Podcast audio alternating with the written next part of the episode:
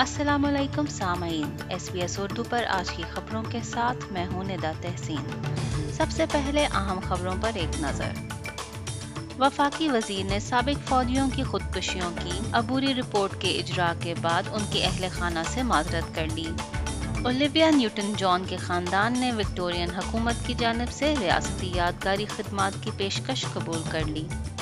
N R L کے سابق کھلاڑی اور state of origin coach Paul Green کے اہل خانہ نے ان کی اچانک موت کے بعد پرائیویسی کا مطالبہ کر لیا۔ اب خبریں تفصیل کے ساتھ۔ سابق فوجیوں کے امور کے وزیر میٹ کیو نے سابق فوجیوں کی خودکشیوں کی عبوری رپورٹ کے اجراء کے بعد سابق فوجیوں اور ان کے اہل خانہ سے معذرت کی ہے۔ Royal Commission in Defence and Veteran Suicide کی تین سو صفحات پر مشتمل رپورٹ میں تیرہ سفارشات پیش کی گئی ہیں، جن میں چالیس ہزار سے زیادہ پر عمل درآمد ہونے والے معاوضے کے دعووں میں بیک لاگ کو دور کرنے کے لیے فوری کارروائی کی ضرورت پر زور دیا گیا ہے۔ مسٹر کیف نے کہا کہ سابق فوجی بہترین رویے کے مستحق ہیں اور وہ معذرت چاہتے ہیں کہ انہیں وہ سلوک نہیں مل سکا جس کے وہ مستحق تھے۔ اپوزیشن لیڈر پیٹر ڈٹن کا کہنا ہے کہ اتحاد عبوری نتائج کا جواب دینے کے لیے حکومت کی حمایت کرے گا۔ ان کا کہنا ہے کہ حکومت کا پورٹ فولیو کابینہ سے باہر منتقل کرنے کا فیصلہ ایک غلطی تھی۔ I don't think that does it justice and I think a lot of the veterans have been right in expressing their concern and frankly dismay uh, at that decision. So we'll support the government uh, in, uh, in, in the investment decisions, uh, in reasonable steps that, uh, that they're making and uh, that's certainly something we're committed to.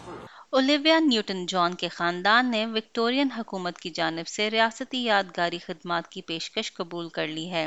تہتر سالہ گلوکارہ کو جنوبی California میں ان کے کھیتوں میں سپرد خاک کیا جائے گا۔ پریمیئر ڈینیل اینڈریو کا کہنا ہے کہ ان کی اپنی بھانجی سے بات ہوئی ہے اور اب منصوبہ بندی کی جا رہی ہے۔ نیوٹن جان کے شوہر جان اسٹرلنگ نے گلوکارہ کے انسٹاگرام پیج پر رات کو ایک خراج تحسین پوسٹ کیا اور انہیں سب سے زیادہ بہادر شخص کے طور پر بیان کیا۔ Uh, and uh, she on behalf of the family have accepted my offer of a state service. This I think will be much more of a concert than a funeral. It'll be an appropriate celebration of such a rich and generous life. نئی تحقیق نے community کھیل کھیلنے والے بچوں میں تشدد کی اعلیٰ شرح ہونے کا انکشاف کیا ہے۔